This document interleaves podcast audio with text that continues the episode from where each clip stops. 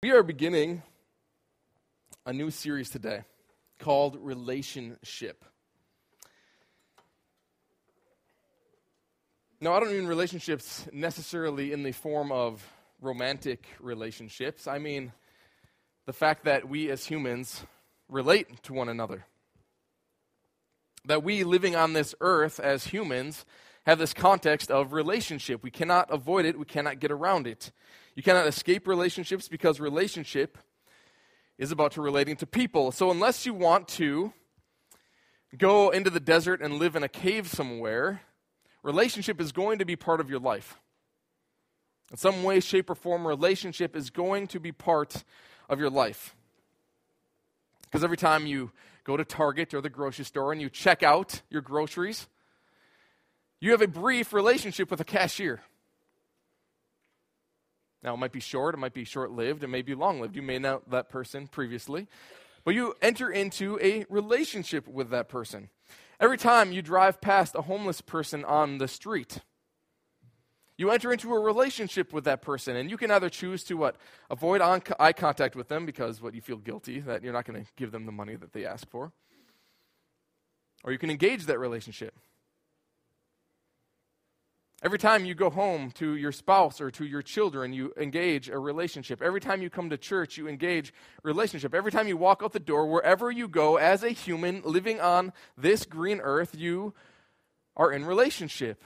You cannot get around it, it is everywhere. So when people hear the phrase, you were made for each other, they typically think of romance and dating and marriage. But in the context I want to address it in this morning, which you were made for each other, by the way, is the topic of our conversation this morning. I want to address a more generic context than that. The fact is that we were made for each other. There's something embedded in the very nature of being human that means we were made for each other. We were made for others. We were made to be in relationship. And so we better learn to do this thing well, right? If we were made for each other, if we cannot avoid relationships, we better learn to do relationship well. You cannot avoid it, it is everywhere. And everywhere we go, we're running in to relationships, and we're being reminded of relationships. Take a look at this video as a case study. So, the fact is, we cannot avoid relationships, right? And so, all of those bystanders in that hallway, they didn't know that there was going to be a marriage proposal there, but there was. And so, how does that make you feel? When you see a marriage proposal, how does it make you feel? Anybody want to have a, have a suggestion of how it makes them feel? Happy. Does it make everybody feel happy? What about the people who are single here? Does that make you feel happy? Does it make you long for a relationship like that? What about if you went through a divorce? And what if you went through a really bad divorce? Does, seeing a, does running into a, a relationship forming in the ha- hallway randomly make you feel happy? What if you and your spouse are going through a difficult time right now? Does it bring you back to a day when there was joy and happiness in your marriage and you reminisce on that? You know what makes me feel? It makes me feel pathetic because my proposal to Emily was horrible. I set a very bad precedent for romance in our marriage, unfortunately. But we can't avoid that, right? I mean, all, all those bystanders in the hallway, they didn't know there was going to be a proposal but there was. And so we are constantly running up against relationship. And every time we see relationship happening, whether it be a proposal or something else, it's going to cause us to feel certain ways. And so we better learn to do relationship well. We better learn to live well with other people if we are going to function properly in this world. On to the next case study. How does it make you feel? Oh, yeah, right? Yeah, it's cute. Now, for those of you who have infants and been through that stage, you probably can relate a little bit. You know what? I have a two year old. His name is Luke. And I was, uh, my wife is away this weekend, and it was just me and Luke and Ethan. And there were times when I wanted to honestly strangle that kid a couple times this weekend. Uh, leave him on the side of the road as I drove away. of course, I would never do that, but like, I think of like this. It's like, yeah, you appreciate me as an infant. Just wait a couple of years until you're whining all the time. Oh, goodness. That's how it makes me feel. How does it make you feel? Yeah, wait till they get to be a teenager, right? You go to the park, you see a mother with her infant, right? You can't avoid it. You didn't ask for it to be there, but it was there. The relationship was there, so how are you going to interact with it? It could bring delight in you. You might just love children. You may love babies. You may have infants of your own. It might bring delight in you. It might bring a lot of joy and peace in you. But what if you had a miscarriage? Or what if you lost a child in infancy? Would that be hard, do you think? Being bombarded with relationship of a mother with her infant all the time? It would be challenging. It'd cause a lot of grief in you. It'd cause you a lot of heartache. One more case study. So here's the thing tomorrow you're going to go to work, and there's going to be that moron at the desk. How's it make you feel? It might be funny parody, but the truth is there are people at work that are hard to work with, right? There are people at school that it's like, man, I don't want to go to school because that kid sits next to me. I don't go to work because I share a cubicle with that guy. You can't get around relationships, they're everywhere. And every time we encounter a relationship, every time we encounter somebody, we are going to feel a certain way. And so we better learn to feel rightly. We better learn to interact rightly with the people that we are around. Relationships in action, and people remind us of, of current situations and past re- situations. The, the past is constantly brought up. Our own experiences with people in the past and how people have hurt us or if people have blessed us as we see infants in the park, as we see people at work, as we see marriage proposals taking place. We are in relationships all the time, and whether that be relationships for a brief moment or for a lifetime. We are in relationships all the time. They cannot be avoided, and they shouldn't be avoided. So, as difficult as they may be, the challenging thing is not to run away from those people who hurt us, not to run away from the guy in the cubicle next to me, not turn my eye to the homeless person on the street, but to learn to interact with people in the way that we were intended to interact with. Because at the end of the day, if the way we relate to people is not in a particular manner, if the way we relate to people is not in a particular manner, then we as humans are not functioning in the way that we were intended to function. We were made for each other. We were made for relationship. We were made for community. We were made to be in relationship. And when relationship is void, depraved, or twisted, it does horrible things to humanity and to the individual human person. Think of the several reported cases of children being found who had been raised by animals. They had no words. Their behavior was erratic and imitated whichever animal raised them. Their weight was typically one third of that of a typical child their age. They had no coping skills. And several of them, after they were placed into human interaction, died shortly thereafter. Without relationship, it does something incredibly horrible to the psyche, to the human psyche. Think of children in the Romanian orphanages before 1990 who were placed in cribs and left for days with little or no interaction from a caregiver. There'd be an entire room full of cribs with infants in them, and there'd be one caregiver to feed them and change all of them. And so the kids had no interaction. Most of these children suffered from failure to thrive. They didn't gain weight. They didn't develop language. Most of their brains and bodies never matured past their infancy. And over the course of a couple of years, most of these children died. No human inaction does horrible things to the psyche. We need relationships.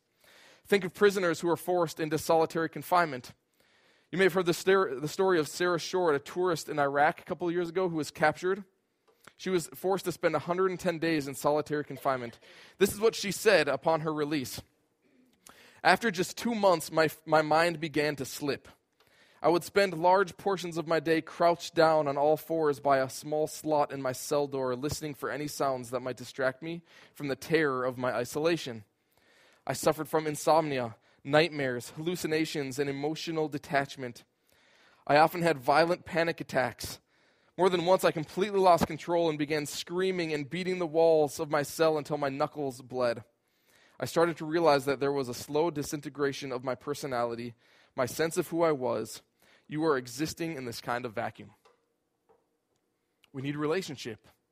We need community. It does horrible things to the psyche when we do not have it. Think of how often we relate to one another in a twisted fashion, in a manipulative fashion. You know what that does? I think of this girl named Denise, a 13 year old girl in Southern California who was in and out of foster homes. She craved love and support from a parent figure, and she found that in an older boyfriend she met in her neighborhood. He slowly convinced her that she could earn a lot of money in prostitution and acted as her pimp. She was arrested multiple times and served time in jail. Law enforcement did not identify her as human traffic victim, so she did not receive social services, and instead entered the juvenile justice system as an offender. She has never had prostitution convictions expunged. These convictions have made it nearly impossible for her to find work. She admits that most in her financial situation would have returned to prostitution by now. When we manipulate each other, when we interact with one another in a twisted fashion, in a fashion that says, You are only as good for me as what I can gain from you, then does horrible things to the psyche. We need relationships and we need to live in relationships well. And so I hope this makes you uncomfortable. I hope there's a part of you that is uncomfortable and not so much the bent justice of our prison systems and the ethics behind our torture or correction. Not so much being children being ushered into prostitution and sex trafficking by older boyfriends. Not so much children crying days on end in cribs. I hope that that makes you uncomfortable as well, but I hope the reality that we need people and that we need relationship and we need community. I hope that makes you uncomfortable as well because the reality is we do not do it very well. We don't do relationship very well as a people. Because somehow what it means to be human is to be in relationship.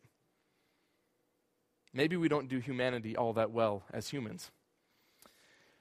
Genesis 1, if you have your Bibles, I would encourage you to open them up to the first chapter of the Bible. We're going to start at verse 26. If you don't have your Bibles, that's fine. The words will be on the screen.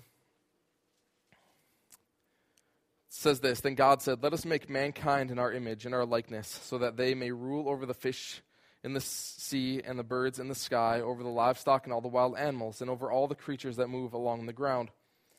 So God created mankind in his own image. In the image of God, he created them. Male and female, he created them. God blessed them and said to them, Be fruitful and increase in number, fill the earth and subdue it, rule over the fish in the sea and the birds in the sky, and over every living creature that moves on the ground. Then God said, I give you every seed bearing plant on the face of the whole earth, and every tree that has fruit with seed in it. They will be yours for food. And to the beasts of the earth, and all the birds in the sky, and all the creatures that move along the ground, everything that has the breath of life in it, I give every green plant for food. And it was so. And God saw that all that he had made, and it was very good. Father in heaven, we need your wisdom to enlighten us this morning. I pray that you would open our eyes and open our ears. God, open our minds and our hearts to receiving your word and your truth, God, and convict us of those times when we don't do relationship well, when we don't function the way we were meant to function. And help us, God, by your strength and by your knowledge, God, to live rightly in this world with all of the people. Amen. Now, some people are going to see a statement like this that what it means to be human is to be in relationship, and they're going to justify abortion. Because how could an infant in utero, how could a, a, child in utero have any sort of relationship with uh, another human being? I think the fact is that possibly the in utero relationship between a mother and an unborn child is maybe the most profound and intimate relationship that exists in our world. It's a relationship of sheer dependency and care of one being to another. For those of you who are mothers, maybe you know this to be true. We live in a selfish world that does all it can to justify certain things. But this is the most unique, dependent, intimate relationship that exists in our physical world. Some people are going to look at movies like Her or AI or The Terminator Star Trek, anything with artificial intelligence, and say, hey, well, they were able to have a relationship with robots, maybe we should create that future. Maybe that's an accurate portrayal. Are robots humans? Some are going to say, look, I have a relationship with my dog. I have a relationship with my cat or my fish in its fishbowl. Are they humans? According to Genesis, all of those and other scenarios that you could create miss the point. Biblically, humans are defined in terms of our relationship, but in particular, our relationship with God, which in turn defines our relationship with one another. So, what it means to be human is to be in relationship with God. Which means what it means to be human is to be made in God's image and to reflect his image to the world. That somehow, in order to be human, the way we relate to one another is to be done in a God like way. In order to be fully human, the way we interact with one another is to be done in a God like way. And when that relating to someone, right, run our relationships to other people are not God like, when it does not reflect his image, then somehow we are less human than God intended us to be. That somehow, if our relationships with one another do not reflect God, then somehow we are not living up to the potential of our humanity. There's a bridge in Tyler Park. You guys know where Tyler Park is up in Newtown. There's a bridge there. And carved in to the wood on this bridge, it says this We are animals. Don't be ashamed to live like it. It's obviously a philosophy of somebody that they wanted to share with the rest of the world who would ever cross that bridge. We are animals. Don't be ashamed to live like it. Now, whatever living like an animal implies, it is true that we are more like animals than humans when our relationship do not reflect God. We are more like animals than humans when we do not reflect God in whose image we were made. So, the creation of humanity is the pinnacle of God's creation story, and He created humanity to function in a particular way. So, if you know the story of Genesis 1, you might be familiar with that fact that at the end of each day, God said that it is good. You guys remember that from your readings of Genesis 1 prior? And at the end of verse 31 here, we get that He saw all of His creation, that it was very good. Now, its goodness is not in regards to any of its qualities, but rather in regards to its function. Creation is doing what it was supposed to do, it's functioning in the way that God had created it and intended it to function. Creation is doing what it was intended to do. And so he looks at his creation, he says, It is very good. All of creation, including humanity, functions as it was intended to function. Humanity does what they were intended to do. So when God says, Let us make mankind in our image and our likeness, so that they may rule over the fish in the sea and the birds in the sky, over the livestock and all the wild animals, and over all the creatures that live along the ground, he is stating, I will make vice regents I will make creatures that are like me, that resemble me in authority, that I will empower and give power to. To be made in God's image means a lot of things, but probably the most significant thing it means is that we are intended to function in the same way God functions. That God has given us some very self so that we might function in this world in the same way that He functions. It said in verse 27 So God created mankind in His own image. In the image of God, He created them. Male and female, He created them. Do you guys get this? You were made in the image of God. You were intended to function in the same way God functions. That is how God designed humanity to function. We do not function in the way God functions. We are more like animals than we are humans. And so the question is how does God function? Of course. God is triune, and that is not explicitly mentioned in Scripture. But through the self revelation of God found all throughout Scripture, we recognize that God is triune Father, Son, Holy Spirit. And this is so crucial in understanding the intent of our relationships, the intent of Him creating us. It is so crucial to understand Trinitarian theology. And so I'm going to give you like a four minute brief snapshot on Trinitarian theology so you get an idea of how we are supposed to function. And this is going to be the foundation for this entire series. That God is Trinity, and out of this Trinity, triune relationship, He created the world, created humanity to function like He functions. And so when we talk about the Trinity, all we're really doing is schematizing, as best as our finite minds can, God's self revelation found in Scripture. The church fathers dubbed God to be three persons in one being, and they understood that his oneness was derived from his very nature, which is love.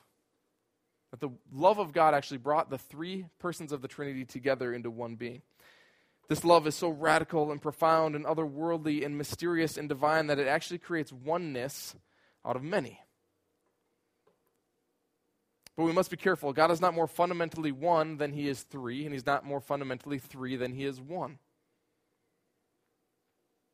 He is not one God who reveals himself in three different ways in different times in history, like in the Old Testament, he was the Father, in the New Testament, he was Jesus Christ, and now he's the Holy Spirit. Nor is he three gods that make up some sort of council. He is three persons and one being bound together by his very nature, which is love. C.S. Lewis, one of the great authors of the last century, said, God is not a static thing, but a dynamic, pulsating activity of life, almost a kind of drama, almost, if you will not think of me irreverent, a kind of dance. You see, the three persons of God, they defer and encircle around the other. So each person of the Trinity encircles the other two persons of the Trinity. They're not self interested, they're not self seeking, they're not self pursuing, they're not self gratifying. All of their interest and all of their life is poured out upon the others. They're oriented in love to one another, and it creates a beautiful dance of life full of fluid motion that is constantly pursuing and encircling others. They are not self interested, but they are other oriented and other seeking. They are love, not self interested, but sacrificial. Not me oriented, but you oriented. Think of it this way if you put three people in a room who said, Okay, I'm going to wait until you come to me, I'm going to wait until you serve me, I'm going to wait until you pursue me. I'm going to stand here in my stubbornness and my self interest, and I'm going to wait till you come to me. What's going to happen if all three people had the mentality? What would that room look like? It would be three people standing still. There'd be no life, there'd be no dance, there'd be no pursuit, there'd be no love. And so, this foundational understanding of the Trinity is crucial to understanding how our relationships were meant to function. That God is love, community of love, not self interested, not self seeking, but other oriented.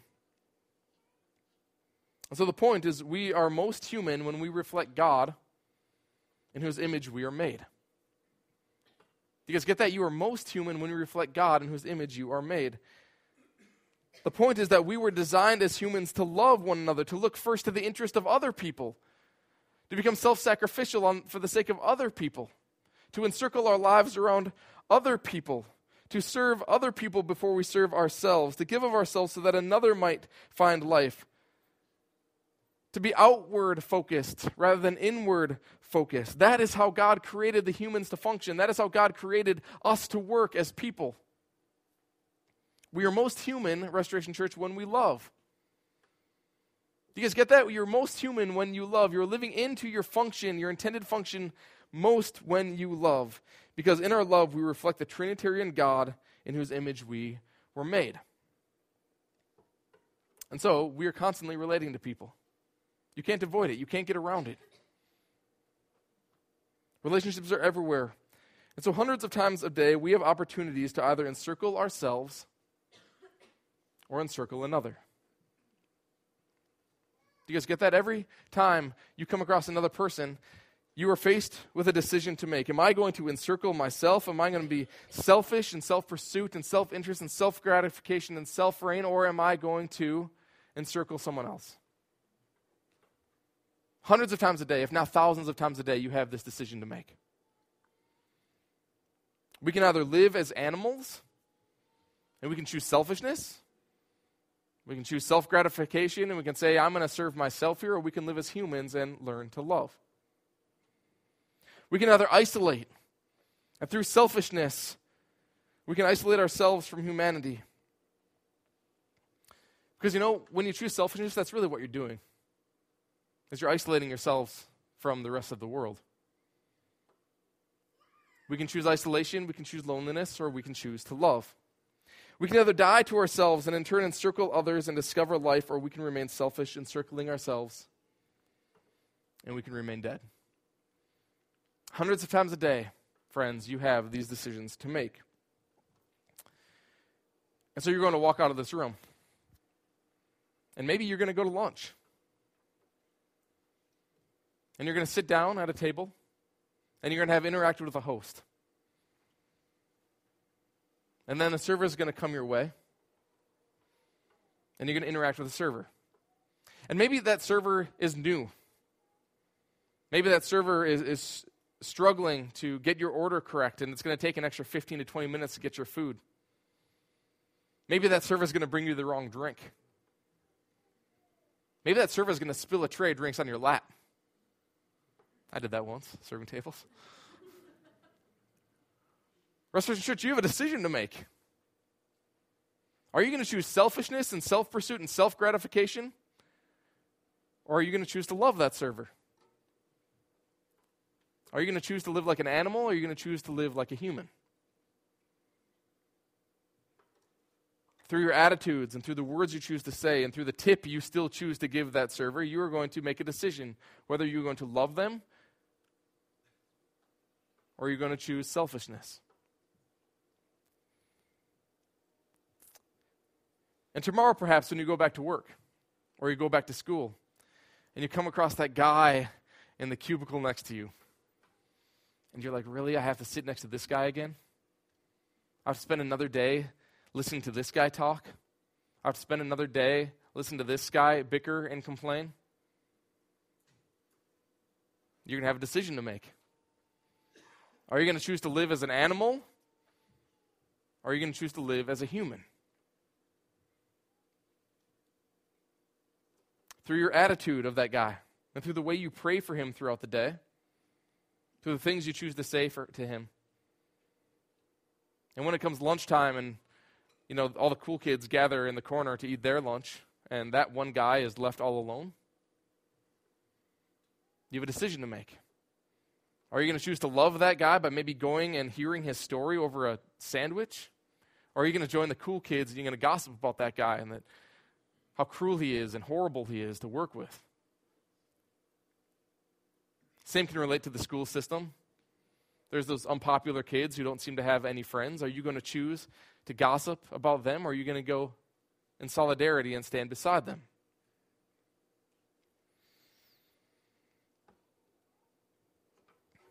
And this week, perhaps you're going to head downtown to a Phillies game. And on your way, inevitably, you're going to run into a homeless person. It's nearly impossible not to. And you're going to have some decisions to make.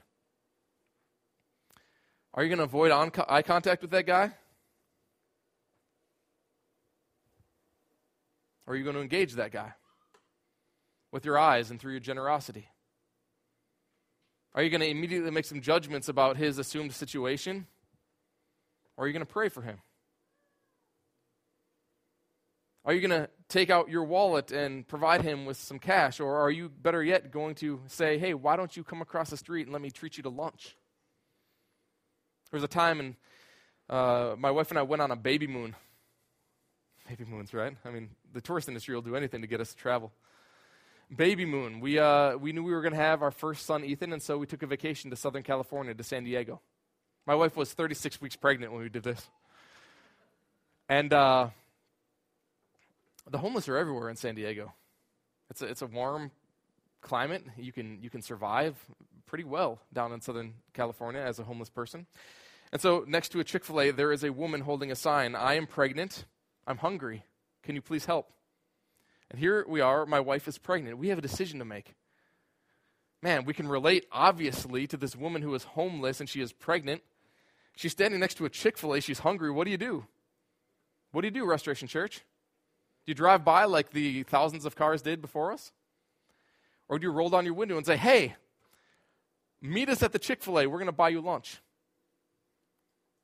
And you hear a story of a broken life and a broken heart and a woman who is searching for something and you have an opportunity to share with her the love of Christ and where all of those longings could be met. What are you going to choose? Are you going to choose to live like an animal or are you going to choose to live like a human?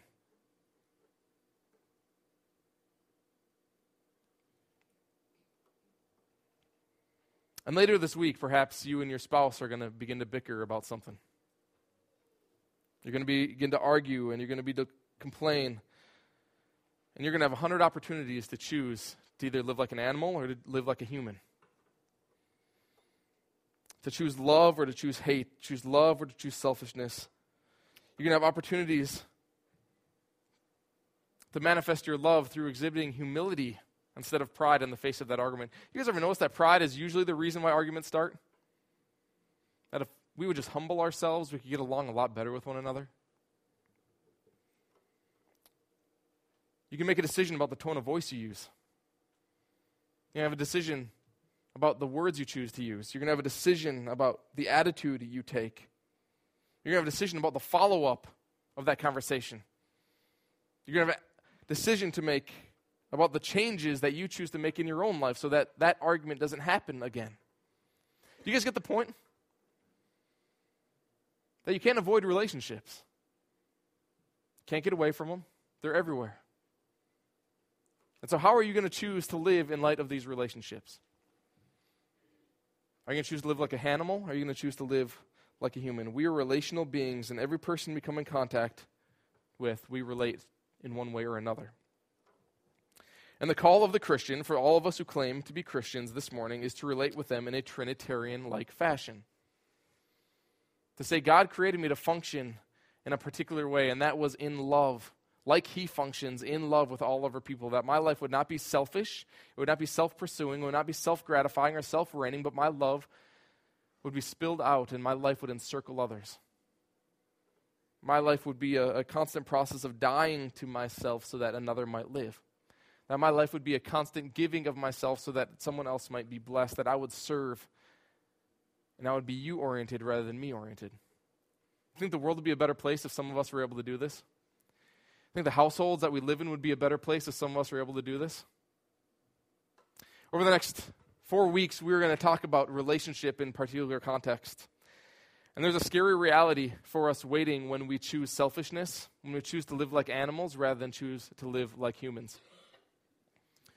But I hope that our households, I hope that our relationships at work and at school and the people we meet on the streets would not just be better because of our time spent this morning, but would actually be human relationships.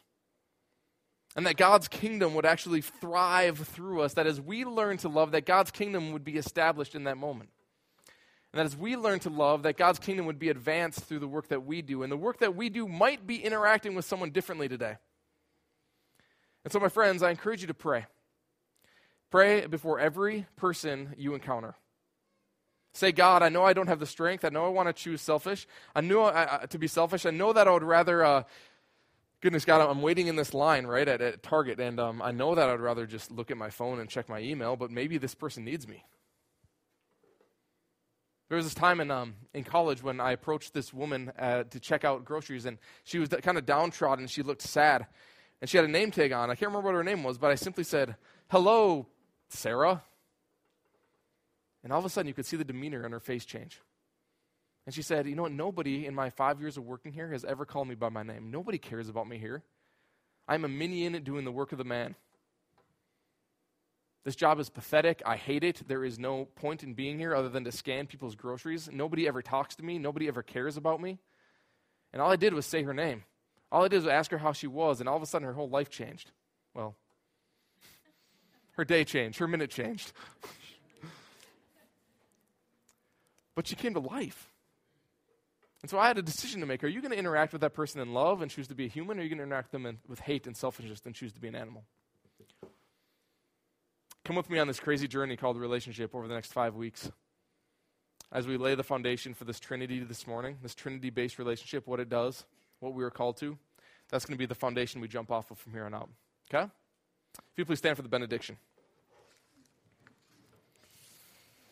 Oh, Restoration Church, we have such an incredible task in front of us.